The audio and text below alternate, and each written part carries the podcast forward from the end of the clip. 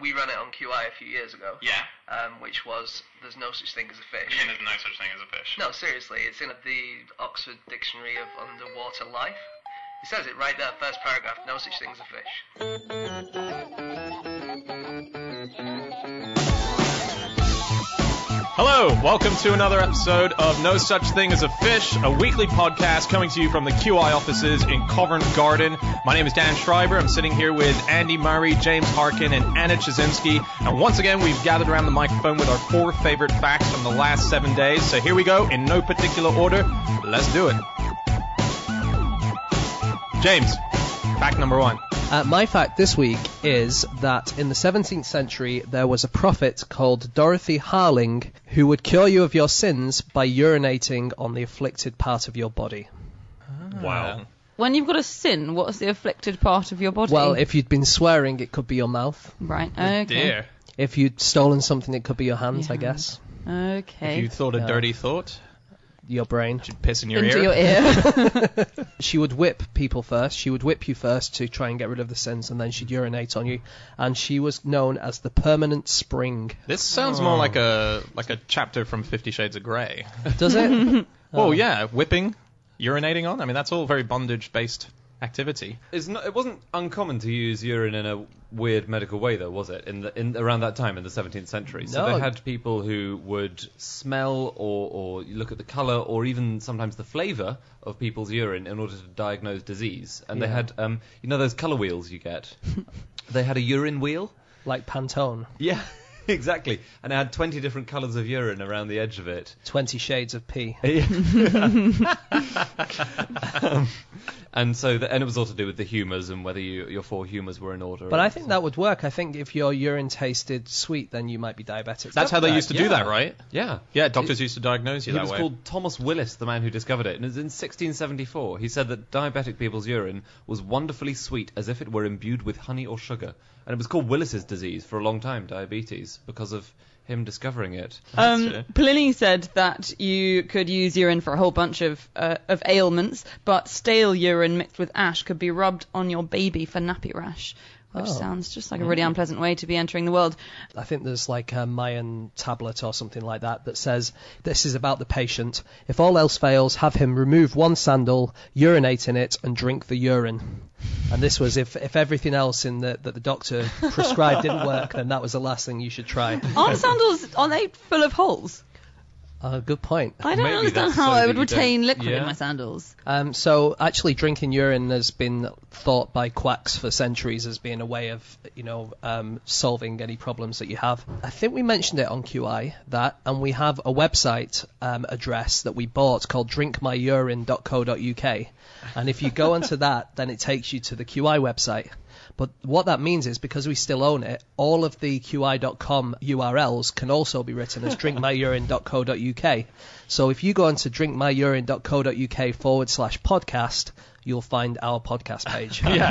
um, speaking of drinking urine, the Sami people of um, Scandinavia, northern Scandinavia, people thought for ages that they would feed magic mushrooms to their reindeer and then they would drink their reindeer's Oh, yeah, I've heard urine. that. Yeah. So and then they get high off magic mushrooms, but without getting the poisonous effect and vomiting, which is what happens if you eat them directly if you eat too much. And then this anthropologist came along and debunked this whole thing and said the Sami people do not drink reindeer Ah. urine. And then he went and interviewed a Sami person. So he wrote a whole book about how they don't. Yeah. And then he met some Sami people and they were like, yeah, we do this all the time. Oh, no. so he had to write another book saying actually Oh no! they do it. I, re- I read a thing about um, the Koryak people in Siberia. They would take a sort of hallucinogenic psychedelic mushroom, and the the mushroom would send them insane into like a beautiful psychedelic thing. The problem was it's quite expensive, and so it has a um, thing in it where when you urinate, it doesn't dilute the hallucinogenic in it, and Right. so basically it comes out just as strong, just slightly diluted from the initial thing that you're taking. So the people who couldn't afford to take the mushroom would buy the urine off the people who just had a trip, so that they could then have that. Soviet Russia, they used to, if you had chewing gum, you would chew it until you didn't have the taste anymore, and then you'd pass that on to someone else to have the remnants of the Really? Really? taste. Yeah. Why? Wow. Because it was so rare. But if there was no taste left, Yeah, but I think I'm right in saying your mouth kind of gets used to the taste, so there's still some left. Ah. It does, and that's why there's always room for pudding. It's called sensory specific satiety (SSS), Yeah. and if you are really full of your main course, you think, oh, I can't eat any more of this, whatever it is you're having, risotto. But then someone says, hey, how about a profiterole? Y- your taste buds perk up, and you think, oh wait, maybe I can squeeze in a bit more food because it's a different flavour. It's a different flavour, right? Okay. Um, I got a good urine fact. Go on. Turns out that we urinate 50% more than we drink per day. how can that Really? be? That's what I thought. Is it because you're breathing in water vapour? No, it's because all the foods that get broken down, there's lots of water in foods. Oh, of lots course. yeah. Okay. That's amazing. Hmm. Yeah, that is good. Well done. Thanks. You all thought it was going to be dubious. you all thought it was going to be because because we are half Yetis and Yetis have the ability to. Uh, the first obscenity law in England uh, was in 1663 when poet Sir Charles Sedley got too drunk, shouted blasphemous things from a balcony in Covent Garden, and urinated on the crowd below. Oh, And that was also the last law written in Norman French in the UK. Wow. Was it? Yeah. That's a nice coincidence. we should get a balcony. Um, Sigmund Freud viewed urinating in public as a sign of strong subconscious ambition. Oh, did he? Yeah, and if that's true, Central London on a Friday night is one of the most ambitious places in the world. Um, I've got one more thing about you. yeah, go on. So, oh, which do you want? Do you want the- the one about rabbits or the one about the future? Oh, the future. Okay. future. Um, so, it, go- as well as these um, doctors who were genuinely trying to work out how you could use urine to diagnose uh, disease, there were people who practiced the art of uromancy, which is Okay. the art of telling the future using urine. Uh, and they were also known as piss prophets, a bit more vulgarly. Um, but they took omens from different signs in it. So some people took omens from the colour of the uh, client's urine or from its taste, or they read the bubbles immediately after it hit the bowl. So you would have to uh, to wee in a in the divination bowl, and if there were large bubbles spread out, uh, you were about to come into money. And if there were small bubbles packed together, uh, it would be illness or someone you loved would die. And Oh and- no! Someone would die just because I peed bubbles. small packed together bubbles, yes. So be careful. Can you imagine? Wow. Yeah, and it was very common in the 17th century. A lot of people slag them off. Um, ben Jonson said that they were turdy facey, nasty patey, lousy farticle rogues. Famously mature man. So this um, lady, Dorothy Harling, um, she was thought to have been someone who was predicted in the Book of Revelations. There were a lot of these people called French prophets who came over. They were Huguenots, and they would um, they claimed that they were you know prophets from from the Bible. Um, but I just really like prophets. I like you know people who think that they're they're gods or Yeah. But I love this guy. There was a guy called Cooper. Um, I can't remember his first name, and he was living in London. He was unemployed, and some of his friends, um, some of his Indian friends, told him that he looked and moved just like an ancient Indian goddess. And he thought, oh, well, that sounds quite good. Anyway, so he then went to um, Gujarat. Uh, and he claimed to be this ancient goddess in human form, and now he lives in a holy saffron robe, living among 80 eunuchs. Why didn't he say to his friends, okay, great, whatever, let's have another drink? Who takes their friends' comments on how they look that seriously? Yeah, but I, that's Every pretty time good. I saw my mum, I'd believe I was beautiful if that was the case. oh, you are beautiful, Anna. Don't worry. Oh, thanks, guys. Okay, time for fact number two, and that is you, Ptaszynski. So my fact is that despite the fact that homosexuality is completely illegal in the South Sudan, a woman can have a female husband and a child can have a female father.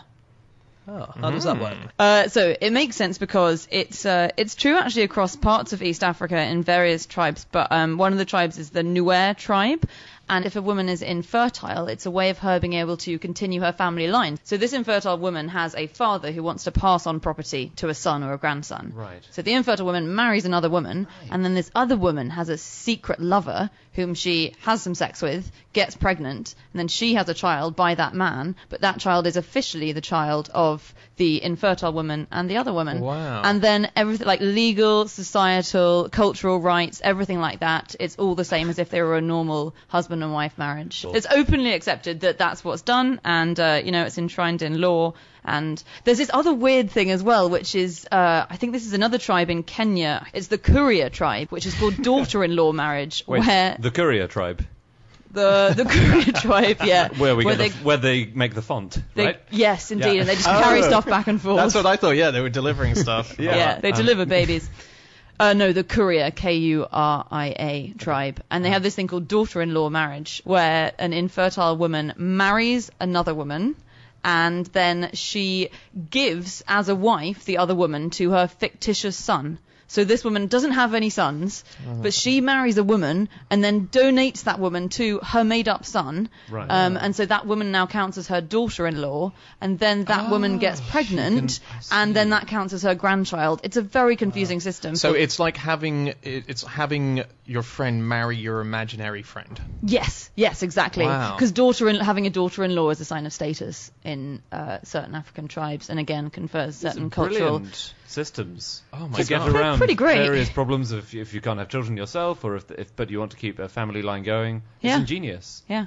There are tho- there are lots of um, women in Albania who live as men, aren't there? Yeah, is it a Kanun law or something like I that? I think so, yeah. But actually, I say there are lots. There are very few now because it's a very old custom, and most of the remaining ones are in their 70s, 80s, or even 90s. So, but they they simply live as men. So they dress as men, they live as men. And do they pretend that they are men, or does everyone know that they're women, but they Everyone just say? knows that they're a woman, but they have the status of a man. Yeah, all Uh, you have to do is dress as the man, and then people accept that you are. Yeah. Uh, and that's just the way society works. You don't marry. You're not allowed to marry, and you're known as a sworn virgin. I think. That's right. Yeah, yeah. But you are officially a man, even though you're you're a celibate man. You won't you won't marry a woman. But Okay. You are nonetheless. There is Okay. a the Kanun law is in Albania. It, like uh, Andy says, it's a very old-fashioned one, but I think there's one other thing. If I'm right, it's the same thing where um, if your wife is having sex with another guy, you're allowed to kill them, but you have to kill them both at the same time with one bullet, and they have to be in the act at the time. wow. Whoa. Could you guys just line up there, please? still, That's stand a- still. I That's think a that's right. that's a needlessly complicated workaround. You could just say you're not allowed to murder anyone. yes. Yeah. It's a loophole, isn't it? It is a loophole. It almost sounds as if it happened once and they went, oh no, no, it's legal. Did you not read the small print? uh, in France, you can marry dead people, Okay. and Great. it's called posthumous marriage. Uh, and the idea is that, say, I have a fiance and she's going to like inherit half of what I own, but then I die. Legally, she'd have no right to it, so they do the marriage after I've died, and then she legally is part of that family and owns half of the or owns all of the stuff. That makes sense. These are all ingenious solutions to the natural problems of life, Mm. and you know how it gets in the way of Well, all the societal problems of life, mainly in the case of like gender discrimination, and Yeah. it's quite funny. The idea is like they really miss the point that women go to you know the lawmakers and say, or the gay people in Africa, and say we're really sick of this discrimination. And the lawmakers go. Okay, we'll let you pretend to be a man. Does that solve the problem? It's like If the suffragettes, No, not really. If the suffragettes had gone down that road, then we'd be living in 100% male Britain today. yeah. all of you have the legal right to be men. Uh, you were talking about France, a French Yeah, wedding was- custom in the Auvergne region in um, in certain villages. It's called la rôtie. So they have the wedding, and then the married couple then go off to their bedchamber, and then it's traditional for the wedding guest to interrupt their bedchamber in the middle of the night, overturn their bedchamber, and then they fill up a chamber pot with all the leftover wine, champagne, food, sometimes toilet paper, apparently tampons soaked in tomato sauce, and they force the bride and groom to drink the contents of this chamber pot as a wedding ritual. It's supposed to signify the intimacy of their future lives together or something. Wow. This yeah, is wh- romantic, right? What a great way to ruin someone's wedding night. I'm definitely going to start doing that to my friends. They, or they also fill it with champagne and chocolate sometimes, which symbolises urine and feces. Yeah. The- I have a bit of a worry about champagne representing urine because it has lots of bubbles in it, and presumably Uh, everyone's just going to die. And they're small packed together bubbles as well. Yeah. There's another wedding ritual, and I really want the verification of it. So, if anyone belongs to the Tidong tribe in Borneo who's listening to this podcast or who knows of them, apparently, if you get married in this tribe, you're not allowed to urinate or defecate or wash for three days after you get married. And it's just on this one person's blog who went and hung out with the Tidong tribe, but I couldn't find reference to it anywhere else. So, three days you have to hold it in. That's There- amazing. There is I a bit of a problem that. with this, Anna, because if the Tidong tribe uh, in Borneo, in the middle of the jungle, are listening, how are they going to tell you because you're not on Twitter? That's a good point. I forgot that's the only way they communicate. also, holding it in for three days just after a wedding is tough. Yeah. Because you drink a lot at a wedding. That's so true. Hmm. And it's going to be the most unsavory after those three days. It's the least romantic way again to end them, is you both fighting your way to the toilet for an explosive session. Anyway, Um, have you heard of bride pie? No. sounds This is an English uh, wedding tradition. So you have wedding cake, everyone knows about that, but Traditionally, in the 17th, 18th centuries, around that time, you would also have bride pie. And this is a savoury dish, and it had lots of little things in it, like uh, cock's combs, you know those, from a cockerel, or uh, lamb's testicles, or goose giblets. This sounds like a very unsavoury pie to me. There was one recipe for a bride pie in Robert May's book, The Accomplished Cook, which included uh, veal sweetbreads, ox tongues, a pint of oysters, bacon, chestnuts, lemon juice, pickled berries, wine, a live snake for entertainment purposes, more oysters, and an onion. I always find my pies aren't entertaining. Dear Melton Mowbray, I was most disappointed on getting to the end of my pie to find you had left out the live snake. Please, can you rectify this situation? Uh, marriages in Sudan. Do you remember that famous guy who married a goat?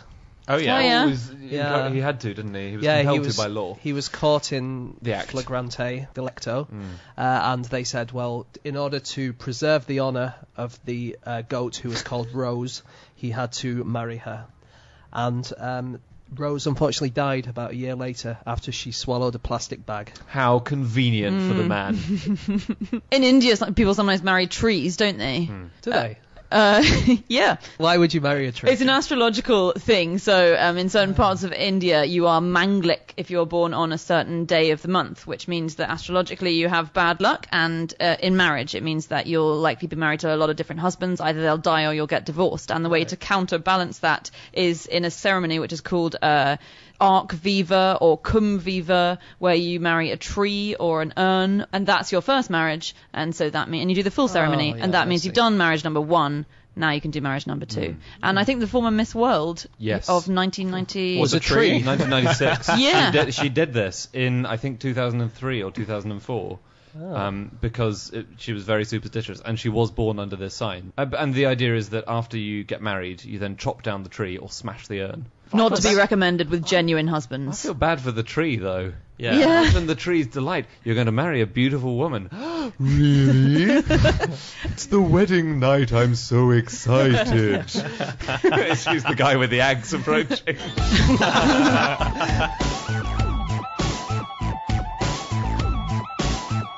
Okay, time for fact number three, and that is my fact. My fact this week, uh, it's the discovery that Tommy Flowers, the man who was responsible for the first ever, I guess the first ever computer, you could call it, Colossus, which was designed during World War II, it's that when they were pushing forward the idea that the Colossus should be made, it kept blowing up because it was made of 1,500 different valves, kept blowing up every time they turned it on, and they said this can't work, and he was convinced it could work. He worked out that by turning it on and off, that that's what was blowing it up. So the first ever bit of IT advice was to not turn it off, then turn it back on again.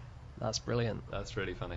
So this was Tommy Flowers. Tommy Flowers, yeah, Tommy Flowers used to work for the post office. So he designed this thing. He put it forward. They said no to it. After they said no to it, um, he solved the problem, and then they said no to it again because it would just take up too much space and it was going to take a year to make. So he just went ahead with it anyway as a kind of half secret project, which is an amazing half secret project to have because it was the size of a room in Bletchley. I don't know how you hide that. I don't know. Yeah, in Bletchley, among people whose job it is to find out any secrets you might be Exactly. hiding. it's literally the worst place in the world to try and keep a secret. That's such a good That's point. so funny. Yeah. Well, we found the oldest computer ever, well, what's always cited as the oldest computer ever, was only discovered in, I think it was 1902. I want to say, anyway, early the early 20th century was that ancient Greek computer from the second century BC, which is called The Antikythera. the Antikythera. Yeah, Is that definitely a computer, do we think? Uh, everyone always refers to it as a computer, so it's an unbelievably complex system of cogs, which, if you spin a handle on it, which correctly show you the rotation of all the planets that have been discovered at the time, which was five planets, I think, and could predict a lunar eclipse and a solar eclipse, and they ha- and they didn't make anything nearly as complicated as that for another 1500 years It's after it. the most. Ext- if if anyone listening to this is thinking, "Oh, I'll look into that later," Google it right now while you remember. Or maybe It's after the most- show. Just press pause and check it out because it's the most extraordinary looking item, and it's so out of place and time. That's the thing. You look at it, and it's like all those books that used to come out back in the 70s by Erich von Däniken and stuff, saying, "Oh, there were ancient batteries and stuff," and you and you look at it and you go, "No, of course not. This is this is completely falsified. This is the real deal. This is a Right. thing that just is so complicated. amazing. Uh, it's insane." I'm calling it. I think that's a computer. The word computer used to refer to someone who just worked out when Easter was. Really? yeah, amazing. they would have a monk whose job it was to work out all the dates and all the feasts and stuff like that. Obviously, Easter being the main one, and they were called computers. If you if you tried turning him off and then turning him back on again, Um, I read that the Colossus was actually dismantled. A bunch of them were dismantled. I think eight of the ten, and all of the parts that made it up went into the spares of uh, post office systems again. Really? So a large Really? part, and apparently those are still being used today. So a large part of the postal service is still used, being used using parts from Colossus, the very first computer. That Yeah, explains a lot. um, a couple of years ago at a QI recording, we had some charity guests, and one of the people I met there was he ran the com- he ran the computers which control a lot of trains all over the UK, and he said they run on every system that you can imagine. There are still trains running on MS DOS in Britain today, and there are ones which run on Apples. And when they first built the computing systems, a lot of the levers for the points changing and things like that, they used parts from old RAF planes and levers and things like that. Amazingly cool hodgepodge way of doing it. The problem with that is, of course, that when you have things going wrong, you don't have the parts to replace them because they're such antiquated Yeah. systems. And also, if you had someone who had to fix a computer system and it's written in some old code that no one does anymore, then you're completely screwed. MS DOS is going to come back, James. Is it? C colon slash slash yes. Do you know who wrote the? Do you remember the opening music for Microsoft when your computer would turn on that music that it would make? It do was, like- do do do do. That one. it was exactly that. Yeah. Do you know who wrote that? Is No. it Brian Eno? Yeah. Uh, no, there, there wasn't that one actually. Oh right. I couldn't tell which one that one was that James Yeah. was doing. he wrote Brian Eno wrote the one that Oh. Went um, Sounds like him. he got given a list of about 100 words descriptive words saying it needs to be sexy informative exciting ambitious. All these words and it needs to be in um, 0.75 seconds or something like that or, or 3.4 seconds. Um, and uh, and so the great secret of it is that he wrote it on a Mac Oh, really? yeah really? Um, the first laptop was um, sold in 1982. Uh, they were selling them door to door. Um, They were priced around twenty thousand dollars in today's money, so pretty expensive things. They were pretty big, about eleven pounds. Um, but the main problem, the reason people didn't want to buy them, is because they had a keyboard on them, and um, like big executives who worked in offices thought that typing stuff was something that would be done by secretaries, not by themselves. And so they really resisted having anything that had a keyboard on it. That's Wow. really As funny. a status indicator. Yeah. That's incredible. computers have changed quite a lot. I was reading in the news just this week. Um, they have a supercomputer that read 100,000 um, scientific papers in two hours and cross-referenced all of them against each other and found completely new types of biology. Whoa I know. Really? It's quite complicated to explain what it was, but it was something like they, they were looking for a specific compound and they looked for mentions of it in all these 100,000 papers and cross referenced them against each other, and they found new types of these compounds that they didn't know existed before. That's Or something like that, anyway. That's absolutely unbelievable. I know. I can't really work out what it means. I have No, to say. it's, I'll, I'll post it on my on my Twitter feed if people want to read that, but it's it's absolutely amazing. So I was looking into code breaking during World War II. The guy who invented, who came up with Enigma, Arthur Scherbius, didn't know what he'd come up with. He died in 1929 in a carriage accident, I think, um, before he knew that it was being put to that kind of use. But he also invented the electric pillow. sorry what's an electric Well, pillow I assume so. He patented a way of transmitting heat through various objects, and so I think it's like an electric blanket, Oh, but okay, just to so keep your a- head really hot. I don't know why you'd funny. want that actually. Because that's the one problem, isn't it? That pillows get too hot. yeah. Yeah. you turn the pillow over and the other side's even hotter.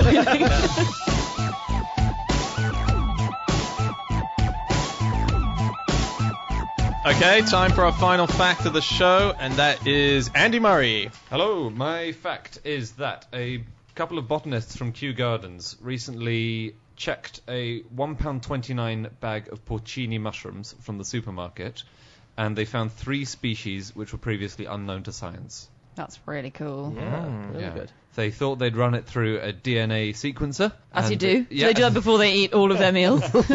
It's a bit like deal. horse meat and lasagna kind of thing, is it? Like they hmm. thought they were porcini, but Well, actually no, it's like different. unicorn lasagna. Yes. yeah. give That's it a go. so weird. So does Yeah. that mean they're just we're missing them all because they just happen to be botanists? We've all probably eaten mushrooms New that species. are completely unknown to science. Um, so they got to name them, which is cool. You don't often get yeah. to name three new species. So what did they call them? Um, they called them Latin names, which translate as white beef liver, delicious cattle liver fungus, and the third one just means edible.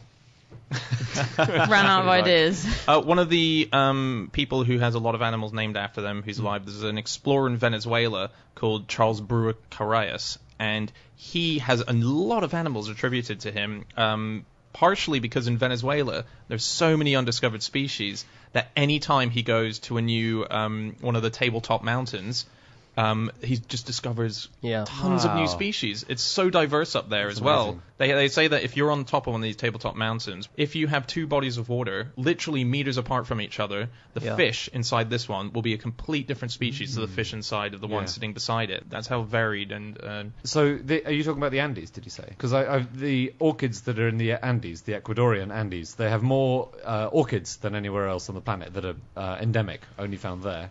And one botanist called Lou Jost found four new species of orchid in a single day, all hidden in the same patch of moss. wow. Isn't that amazing? There was a new species of chameleon found in Tanzania, uh, and it was found after a snake spat out a still undigested specimen in the feet of a British scientist. What? Wow. So there's a snake there. He's like, "Oh no, there's a snake," and then it sort of vomits up a chameleon and goes, "Oh, that's a new one. I haven't seen that That's before." incredible. That's like there's, uh, that happens all the time. It seems to these sort of uh, these zoologists and stuff. There was the guy who discovered a new species of monkey that fell into his notebook. Oh, yeah. no, it wasn't a monkey. It was a new species of frog. Yeah, the frog. dart frog. It fell into his notebook as he was. Did he press it like a flower? Just snap it shut. Leave it for three days, and then show it to my teacher. Uh, my favourite species discovery is a really exciting discovery in 2010 of a species called the Australopithecus sediba, which is a type of hominid, a new type of hominid they found. And basically, this guy Lee Berger is a paleoanthropologist, and he was in South Africa on a paleontolo- on an archaeological dig looking for fossils and new species.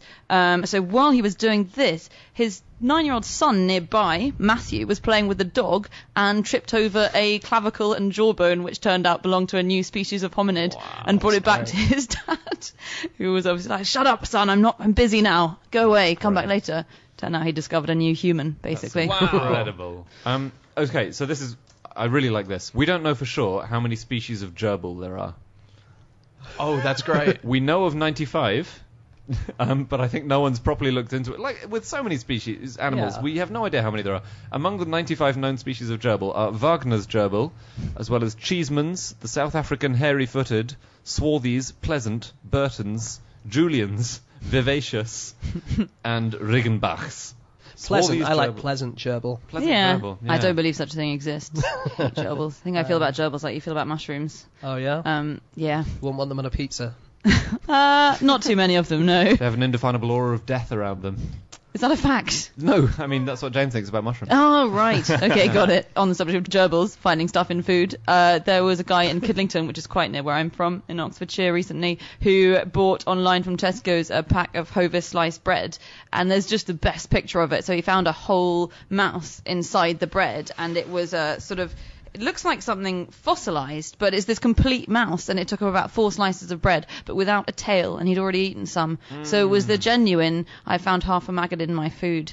Premier Foods, uh, who made the bread, admitted it had failed to ensure all stages of food production were protected against contamination. wow.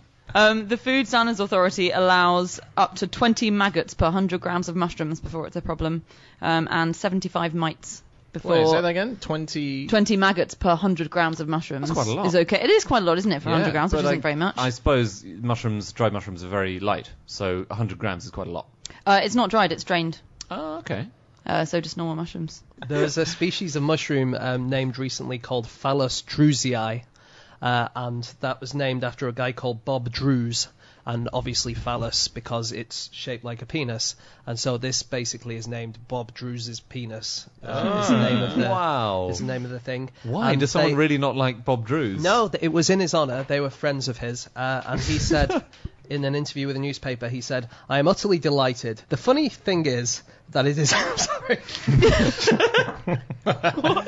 This is gonna go was- wrong. no. He said, "I am utterly delighted. The funny thing is that it is the second smallest known mushroom." I can't do this. Do it. do you need I'm someone really else to read it out for I think you? I might do it. Sorry, Anna What are has to read this because I keep laughing. Bob Drew said, I am utterly delighted. The funny thing is that it's the second smallest known mushroom in this genus, and it grows sideways, almost limp. okay? There you go. That's amazing. Uh, yeah, but he was delighted that it was named after him. It also emits a foul odour and attracts flies. Well, I understand why I'm so pleased. the mushroom, on the other hand, Um, isn't there a rose named after June Whitfield? oh And yeah, in the catalogue description, it says it's good in a bed, but best up against a wall.